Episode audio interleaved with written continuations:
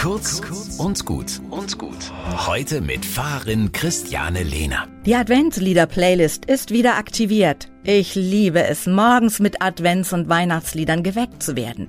Mich trösten diese Lieder. Wo bleibst du? Trost der ganzen Welt, darauf sie all ihr Hoffnung stellt? fragt ein ganz altes Adventslied, gedichtet während des Dreißigjährigen Kriegs. Von diesen wunderbaren alten Adventsliedern lasse ich mich so gerne trösten. Manchmal sind da Textzahlen, die wirklich schwer zu verstehen sind. Aber sie sind ein großer Trostschatz, weil sie mir davon erzählen, Weihnachten kommt. Und ich glaube, dass jeder Mensch ein Trostschatz ist. Weil du Mensch bist, kannst du das. Trösten. Weich sein, freundlich, zugewandt, den anderen sehen.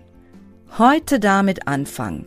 Die Wut loslassen, den Hass ablegen und Weihnachten werden lassen. Mit jedem freundlichen Wort, mit jedem kleinen Lächeln und mit jeder zarten Geste. So geht Trösten.